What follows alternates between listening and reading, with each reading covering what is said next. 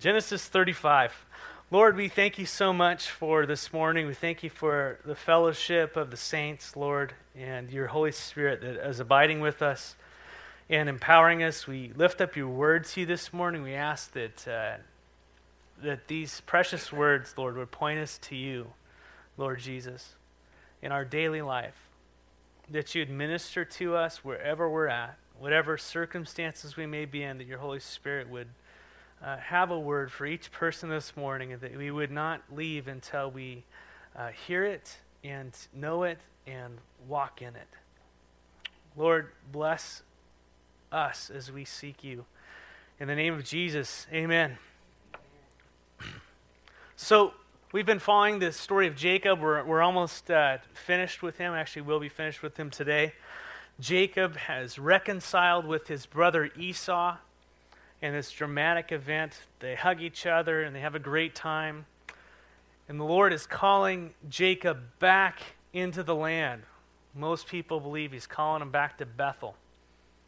And so Jacob, he decides to head back. He faces Esau. They get reconciled after 20 years of whatever was going on in their family. And instead of Jacob crossing over the Jordan River, going back into the land, he decides that he wants to hang out on the east side of the Jordan River. And he hangs out in this place called Succoth, which basically it means tents, or not tw- tents, I'm sorry, uh, shelters. He, he builds kind of a house. He built a house there, outside of where God had called him to build. Now, building houses, there's nothing wrong with that the Lord call, is calling you to come back into the land and you stop short of what He asked you to do, that's disobedience. And we're going to see the consequences in his family's life, again, just as the patriarchs before him, what happens there. And so he built a house there in Succoth. He's supposed to be a man who dwells in tents, a sojourner. And so there's this spiritual picture of him just kind of hanging out in this one place, hunkering down, short of what God would have fully for him. And he wakes up and he decides, hey, you know what? I'm going to go ahead and try to obey the Lord here. And he moves back into the land. He finally goes back into the land. Yes, I'm going for it. But again, he, he kind of stops short and he, and he ends up and he sees this place called Shechem, great for trading, probably great for his cattle on the outskirts, uh, out, outskirts of the hill. And he pitches his tent basically towards Shechem. He's in the land, but it's a Canaanite stronghold. It's a carnal place. It's worldly. It's wicked. And there's a pattern. And so Jacob has now brought his family into the influence of this deeply pagan society. And Jacob has 11 sons, and at this point he has one daughter mentioned, Dinah. Dinah went out to go hang out with the girls of the city. Go intermingle, see what's going on. And unfortunately, Shechem, of Shechem, the ruler's son, age check, yeah, he, he raped Dinah. Horrible situation. This did not have to happen. Now, we can't avoid all tragedy. But there's a pattern here I think that the Holy Spirit is laying out in Jacob's leadership. Horrible things will happen on this, in, this, in this life. But in this case, and I would say in many of the tragedies of our life, it could have been avoided if Jacob had obeyed the voice of the Lord and begin with and returned to Bethel.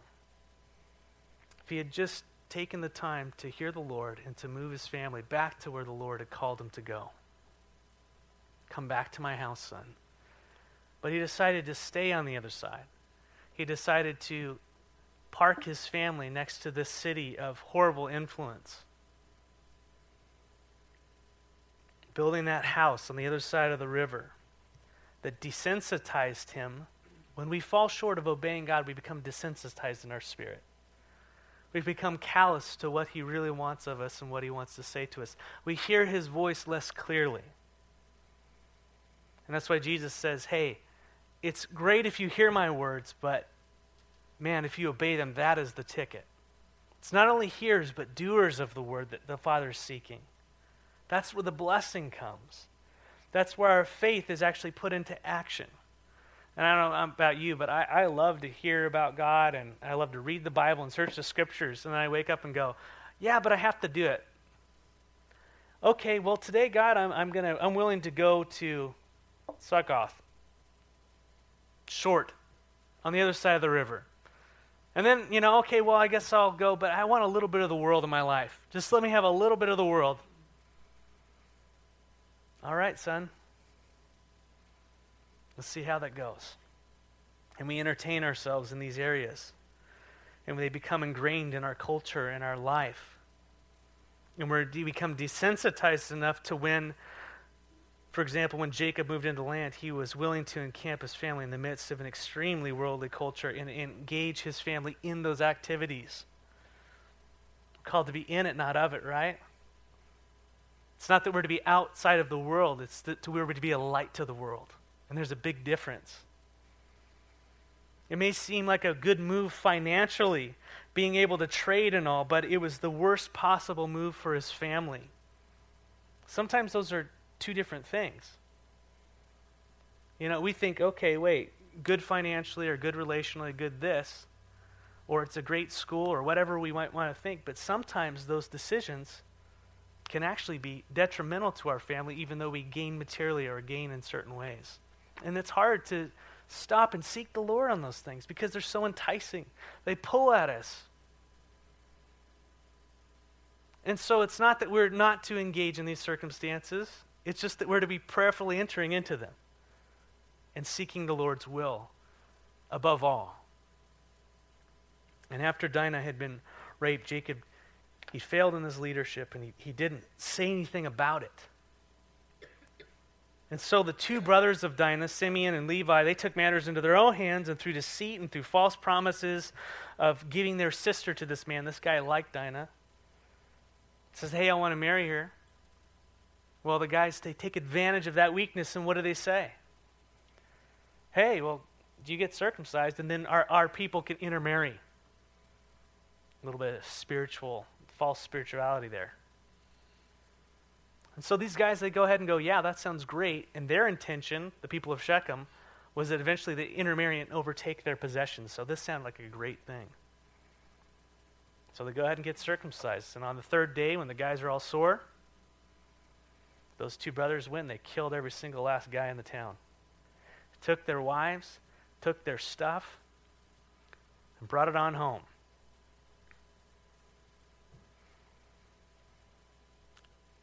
Jacob failed to lead.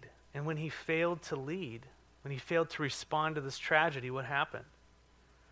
Others filled in the void, and it often happens sinfully. And then Jacob hears about what they did, and how does he respond? Hey, you've made me a stench to this whole land. What have you done to me? What if the surrounding places hear of this and gather together against me and my family dies?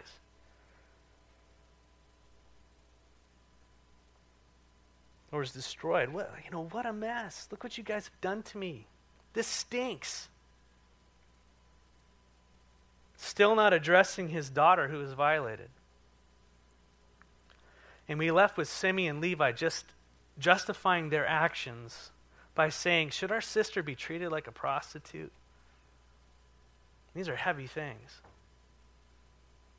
And so we have this horrible mess. Jacob didn't obey the Lord. Listen up, church. He didn't obey the Lord. He failed in his leadership over his family in many areas. He was self focused. He didn't go into the land, but he stayed and he built the house on the other side of the river. He fell short of what God had asked him to do. When he went into the land, instead of going to Bethel, he went to Shechem. He made good business decisions and financial decisions, but poor family decisions. Again, sometimes they're not the same. When his daughter was violated, he didn't do anything. He failed to seek God and lead. And when his sons went berserk, he was concerned about his own reputation and the impact it would have upon him. I understand that there was probably the family concern in general, but we see that there's a selfishness involved here. It's a mess. His daughter was raped. His sons are mass murderers. His reputation now stinks in the entire land. His daughters had been used as a, his daughter has been used as a pawn. His sons are at odds with him. He's now fearful. The family is falling apart. It's falling apart. Put yourself in Jacob's sandals. You know what I mean? What would that be like? Some of us have experienced it, some of us are in it. It's horrible. So many problems, relational devastation all around you.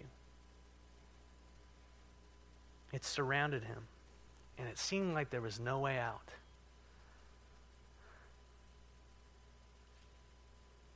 And then God said to Jacob, chapter 35, verse 1, Go up to Bethel and settle there and build an altar there to God who appeared to you, you and you were fleeing from your brother Esau. Jacob's family, it's broken. His reputation stinks. He's been messing around where he ought not. He's been building the house on the other side of the river, entangling his family in the world. And God speaks to Jacob and he says, Go up to Bethel and settle there and build an altar to God. Go up. That word means arise. He doesn't tell Jacob, Hey, Jake, it's over. Sit down. You've messed up. You're benched. You're done for. Look what you've done. Rubs his noses on it, kicks him to the side. He says, Get up, arise. Man, God's grace just blows me away. How many of you need to hear arise? When you've made the horrible decision that t- put your family in jeopardy, when you've done the stupid thing and now your wife is hurting or your kids are hurting, when you've let your kids go and mingle in dangerous situations. Not that there aren't dangerous situations all around, but you knew that it was a moral failure on your part, a failure in leadership. And when the enemy's just kicking you down, and when you're just sitting there in the midst of your devastation, you, you've reaped what you've sown. How many of us need to hear arise? Stand up, get up, and go to Bethel. I need to hear that. He wants us to get up. He wants us to get up and go. But where does he want us to go? To Bethel, to the house of God. The place, Jacob, where you first met me, where I saved you. Where we first met, my house, my presence, come home. Remember when you were running and you awoke to the reality that I was with you? I'm still here. Remember when it was a mess and you met me in that place where you felt separated, and I promised life and security and blessing and hope. And you worshiped me, and we had communion. Come back to me. Jacob, you've been in Succoth and you've been in Shechem far too long. Return to my house, to my presence. Return to me. Your soul is weary. Come home. Arise and go to Bethel. You know it's amazing for many of us sheep how we get messed up like this? You know, and the circumstances and the complexity of, of the circumstances we get in, the hurts and the pains that we are experiencing and that others are experiencing, and just the just how tangled sin can get and the consequences of all of our actions in our relationships. And it just seems like there's a devastation that cannot be fixed.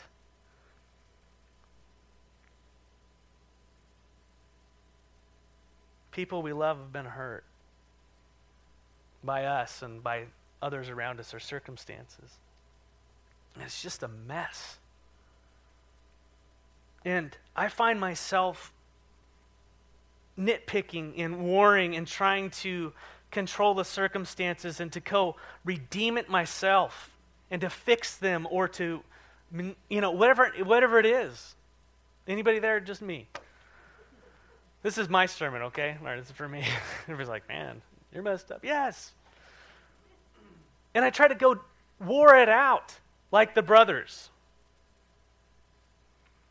Or I'm indifferent and I become calloused and hard when someone else, I've hurt someone or I've allowed someone to be hurt or someone is hurting and I totally shut off and I ignore how they feel. It's plain as day in front of me. So, what about Dinah?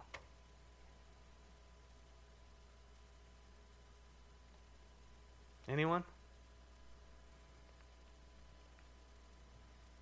Or maybe you know someone like that. Like Jacob. And the enemy, is, he's hard at work to focus us on each other, to focus on the faults across the room. And, and by the way, those things are real and they hurt. I'm not discounting them whatsoever. There are messy situations. There are there's pain. People cause us pain. There are people who are treating us unjustly. There's people who are callous to us, or we are. These, these situations happen in our families, in our relationships, in our lives. And it's usually at this point that we feel hopeless. And we just get so terminally frustrated. What do I do? I can't change this person. What do I do? I can't they won't change or this they've hurt me so much or whatever it's whatever's happening. And I'm constantly reminded that the only way through all of this is to arise. Not to run from it like Jacob has done in the past, but to run to God. To run, to go up, to go to Him. Arise and go to Bethel to put my eyes back upon Jesus. I cannot fix it. I cannot maneuver enough. I cannot manipulate enough. I'm causing more pain.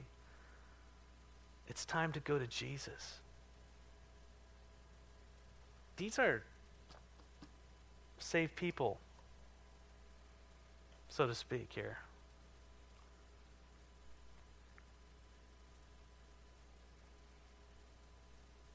Perhaps you're in it this morning, my brothers and sisters. Perhaps you're in the midst of it. Arise and go to the house of God. Go to Bethel. Yes, church on Sunday, we gather together, absolutely. But that's speaking of that abiding presence, that abiding relationship with Jesus. And perhaps you've been walking with him your whole life and, you, and you, you've, you've never heard his voice. You never know what it is to actually hear him speak in the midst of the storm. I'm asking that the Holy Spirit would encourage you this morning in that, and that you would hear his voice in what to do, what not to do, where to go, what to do, in the midst of it. The Lord desires to speak into your circumstance through his word, through godly people. So go home. Go to Jesus. Oh, but I can't, Matt. God's mad at me. He's, he's upset at me. He's angry with me. Yeah, we can grieve the Holy Spirit, can't we? We can grieve him. But you know what? God's anger and his wrath was poured out on his son. Should we sin that grace may abound? Certainly not. Our lives should be changed by this grace. Deuteronomy 20, verse 2 through 4 says, and I'm going to be speaking about a commentary here in a second. It says, When you're about to go out into battle, the priest shall come forward and address the army. And he shall say, Hear, Israel, today you're going into battle against your enemies. Do not be faint hearted or afraid. Do not panic or be terrified for them, for the Lord your God is the one who goes with you to fight for you against your enemies and to give you victory in his daily of devotion that Jon Courson uh, gives out on this commentary, he says, uh, on this passage, he says, There's no way to know how great God is until you are in a situation you can't handle. Until you don't know what to do, until it is seemingly impossible to solve the problem. We will only know how great and loving our God is when we are in over our heads, completely at a loss. I've been there. So have you. Maybe you're there right now. The priest is to say, Don't be afraid. The Lord is with you. He brought you out of Egypt, out of the world, out of hell, and He's not going to let you go now.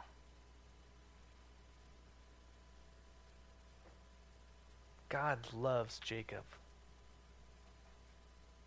And He is with him in the midst of the mess. And He loves you this morning. The Lord told Jacob, Get up and go to Bethel and arise. Go to Bethel. And He said, Guess what? Third thing, settle. Said, Get up, go to Bethel, go to my house, and stay put. Settle. Abide daily with me. Flee from the enticing places.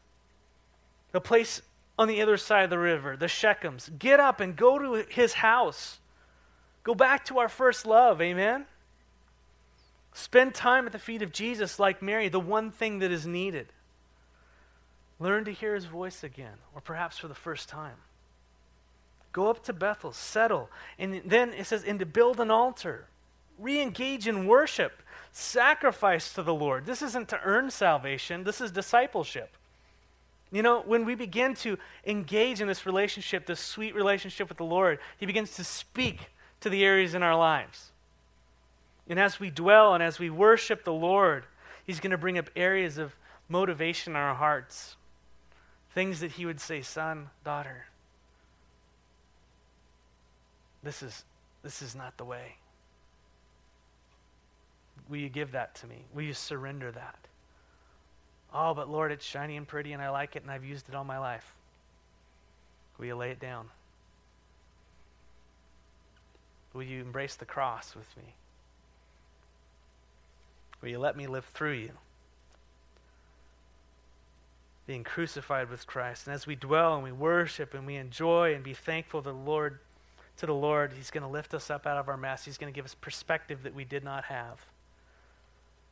Not because we've jumped through level five of, you know, Jesus time, but because we're focused on the author and the finisher of our faith, the one who sees the big picture, who knows how to handle all this. And by the way, God can work in the hearts of people, just like He worked in the hearts of Esau and Jacob and brought them together in a seemingly impossible circumstance.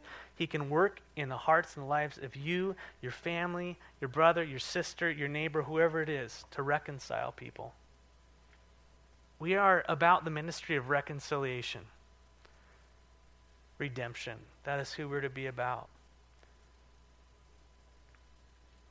That's what we're to be about. And so God calls Jacob to respond to his call to dwell in his presence once again. And Jacob comes out of the mess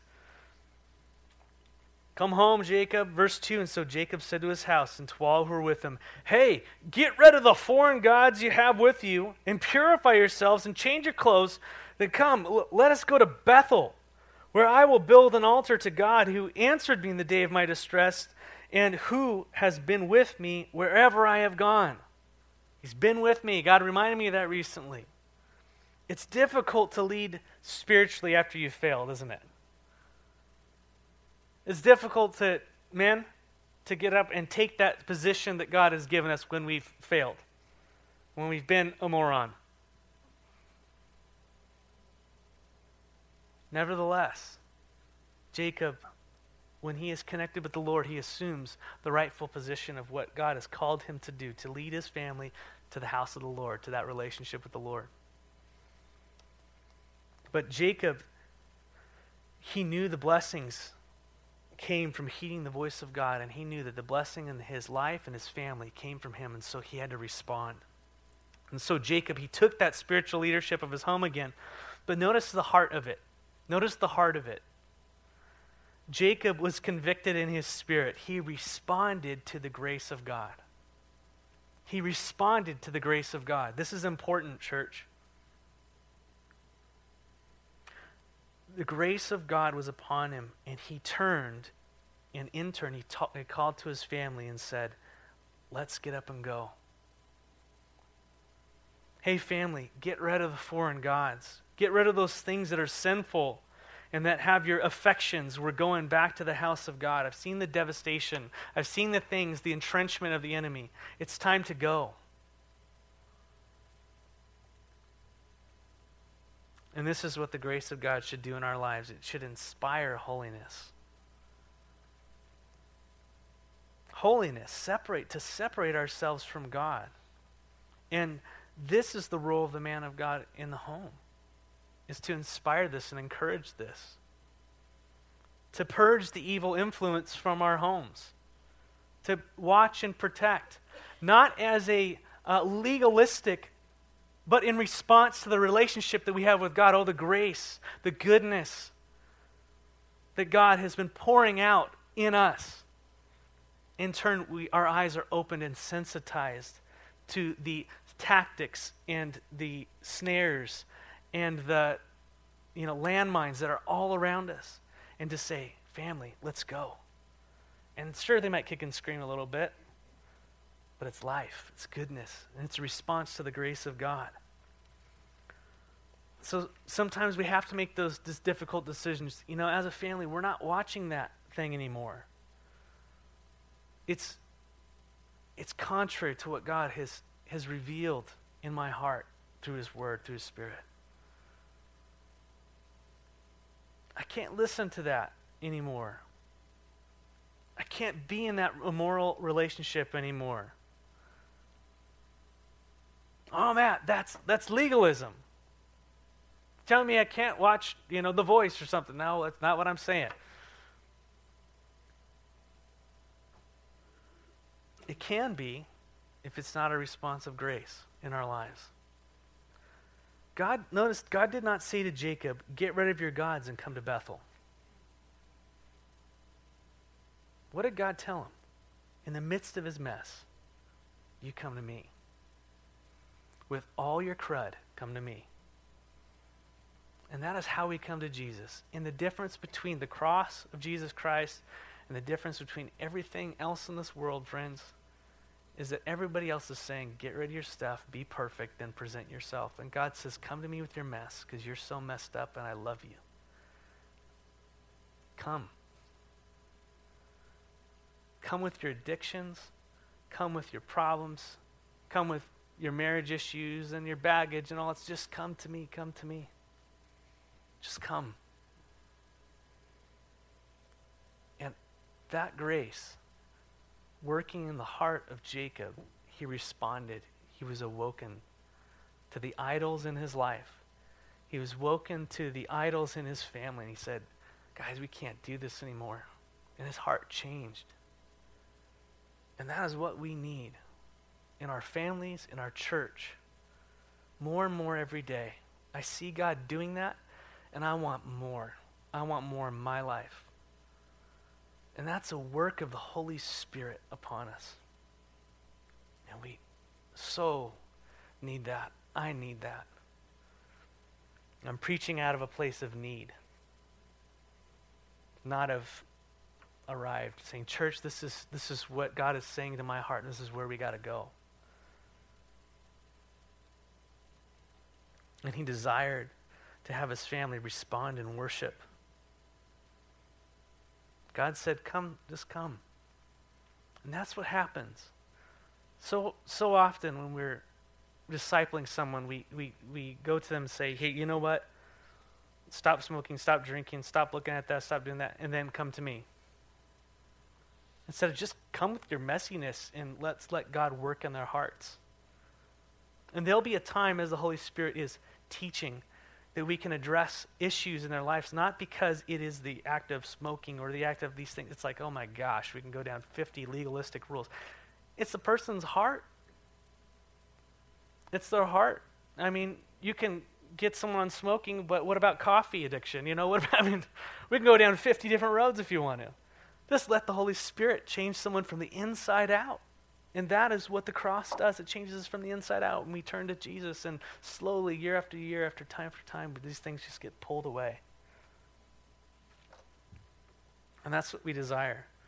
Not religion, the cloak, the fig leaves. We desire the inside out, the shining, the glory, the new man to be revealed day by day. The grace of God in the life of the believer, his kindness leads us to repentance. Yes, Jesus said, preach the, go- he, the gospel is repent. It's turn from our sin because of the gift, because God has given grace. So they work hand in hand. I love that. But Jacob, he was indifferent to the violation of his daughter. He had been indifferent, well, he had been, well, he was indifferent to the violation that happened to his daughter. And the anger of his sons, he, he responded poorly to that. He was selfish in all these areas. You see these things, but now he's quickened in his spirit to the sensitivity of those issues in his life. And I would encourage you, if you're indifferent towards your spouse, if you're indifferent towards you know the circumstances that are around you, or if you are trying to go war in your own heart, we got to put our eyes on Jesus. And he'll quicken and he'll renew our hearts and he'll create that love in us and that sensitivity or that restraint in our lives and give us the wisdom that we need to love one another. And that's really what we need the grace of God in our lives. And so, Jacob, verse 4, we're getting very far here. They gave Jacob all the foreign gods they had in the rings in their ears. And so, no earrings, everybody. And Jacob buried them under the oak at Shechem. They gave him their foreign gods. They gave him that earrings, the gold and stuff that was associated with that worship. It wasn't that earrings were wrong, right? It was that there was there was a, a worship, there was association with the gods with these things. They gave it to him. And we'll end here. And Jacob, he buried them under the oak at Shechem. Jacob buried them under the tree. Holy Spirit's so subtle, he's so awesome. That's a powerful picture. All the false gods in our lives buried under the tree. That's what grace does in my life. That's what grace does in your life. Hey, get cleaned up and bury those gods. Right? Now let the grace of God clean us up. And as the Holy Spirit leads, bury those things under the tree the cross of Jesus Christ. Church, it's the same with us. When I look out and see some of the things going on in my life and in, in your lives, and I see how good God is and what He's calling us to, I can't help but say to me and to you, hey, family, let's bury that stuff. You know, and sometimes I can get overexcited, and sometimes I can jump over into the Jacobson syndrome you know? Syndrome, that's funny. But, you know, I think the heart of what God is saying, uh, let's, let's bury that stuff in response to his goodness and his grace, you know? And let's be patient with one another and encourage one another. And this is the work that God is continually doing in my heart and my life. Church, God's called us to Bethel.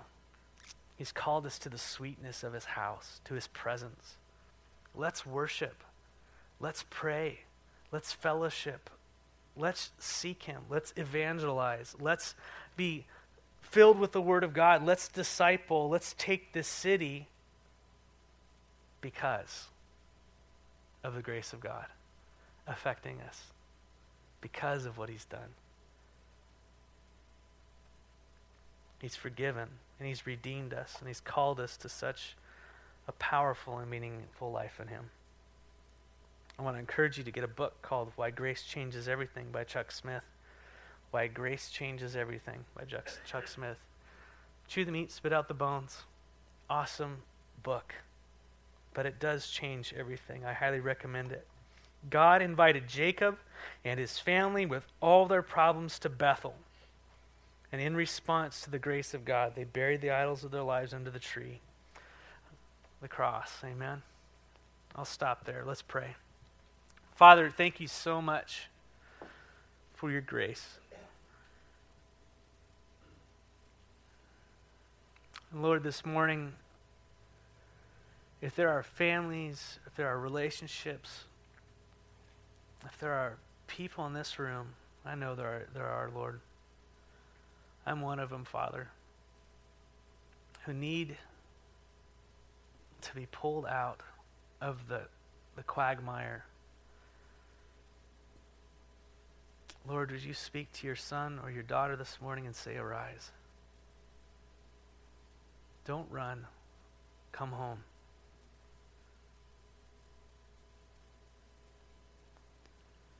Let's just take a second, take a minute in your heart of hearts and let the Lord speak to any areas of your life. If in your heart and your mind you're thinking about a situation right now, that might be the Holy Spirit speaking to your heart. If there's an estrangement, if there's a problem, a difficulty, something that's overwhelming your heart,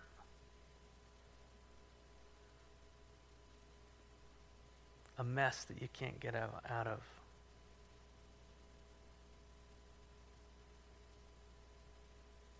What's the Lord calling you to do?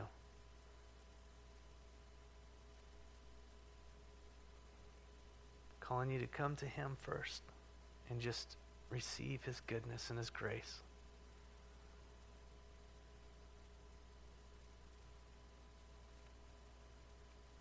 Don't let that go, church. Realize that you can't conquer that Goliath in your strength. You can't be indifferent to enough enough to it. You can't go out and fight it. You need to rise and go to the Lord and just sit in his presence and enjoy his love. And he will give you perspective and grace in this circumstance. Friends, we were saved by faith and we continue in faith. Continue to trust him. He'll take you. He'll take care of you. Father, we lift up all these things in your children's hearts and your minds, all the all the scenarios, good and hard and difficult and wonderful. And we pray that we would just run to your throne. In the name of Jesus, amen.